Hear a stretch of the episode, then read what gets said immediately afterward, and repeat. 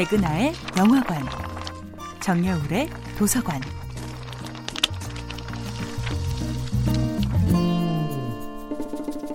안녕하세요. 여러분과 아름답고 풍요로운 책 이야기를 나누고 있는 작가 정여울입니다. 이번 주에 만나보고 있는 작품은 에밀리 브론테의 폭풍의 언덕입니다. 캐서린은 히스클리프가 돌아오자 지난 7년간의 결혼 생활이 마치 꿈같이 아득하게 느껴집니다.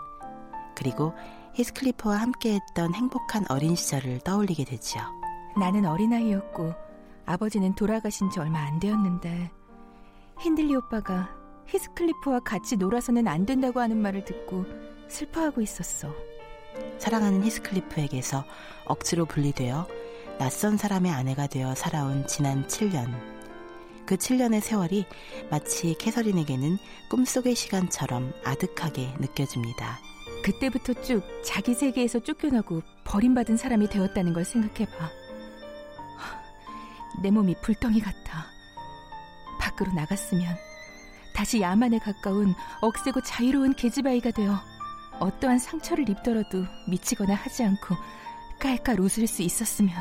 캐서린은 부잣집 도련님 린튼과 결혼하면 자신이 그곳에서 구원의 동아줄을 내려 저 낮은 곳의 히스클리프를 구할 수 있다고 믿었습니다.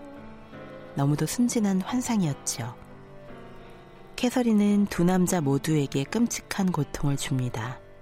남편인 린트는 반쪽짜리 사랑의 주인공으로 전락하고 히스클리프는 반쪽이 되느니 차라리 스스로 갈갈이 찢겨버리는 길을 택합니다.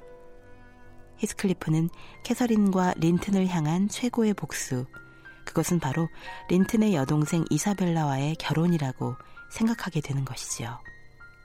사랑에 빠진 사람들의 눈에는 쉽게 보이지 않는 것들이 있습니다. 그들의 사랑이 주변 사람들에게 어떤 영향을 미치는지, 그들의 사랑 말고도 지켜야 할 것들이 얼마나 많은지, 그리고 그들이 아무리 사랑한다 하더라도 사랑만으로는 넘을 수 없는 장벽들이 얼마나 많은지 알지 못하지요. 히스클리프는 자신의 맹목적인 사랑으로 인해 주변 사람들이 받는 고통을 전혀 고려하지 않습니다. 그는 자신의 삶 자체가 이미 충분히 저주받았다고 믿기에 캐서린이라는 유일한 구원의 출구 이외에는 다른 아무것도 생각하지 않습니다. 캐서린과 히스클리프는 두 사람의 상처만 생각하느라 다른 사람들의 아픔은 전혀 돌아보지 못하고 있습니다. 정여울의 도서관이었습니다.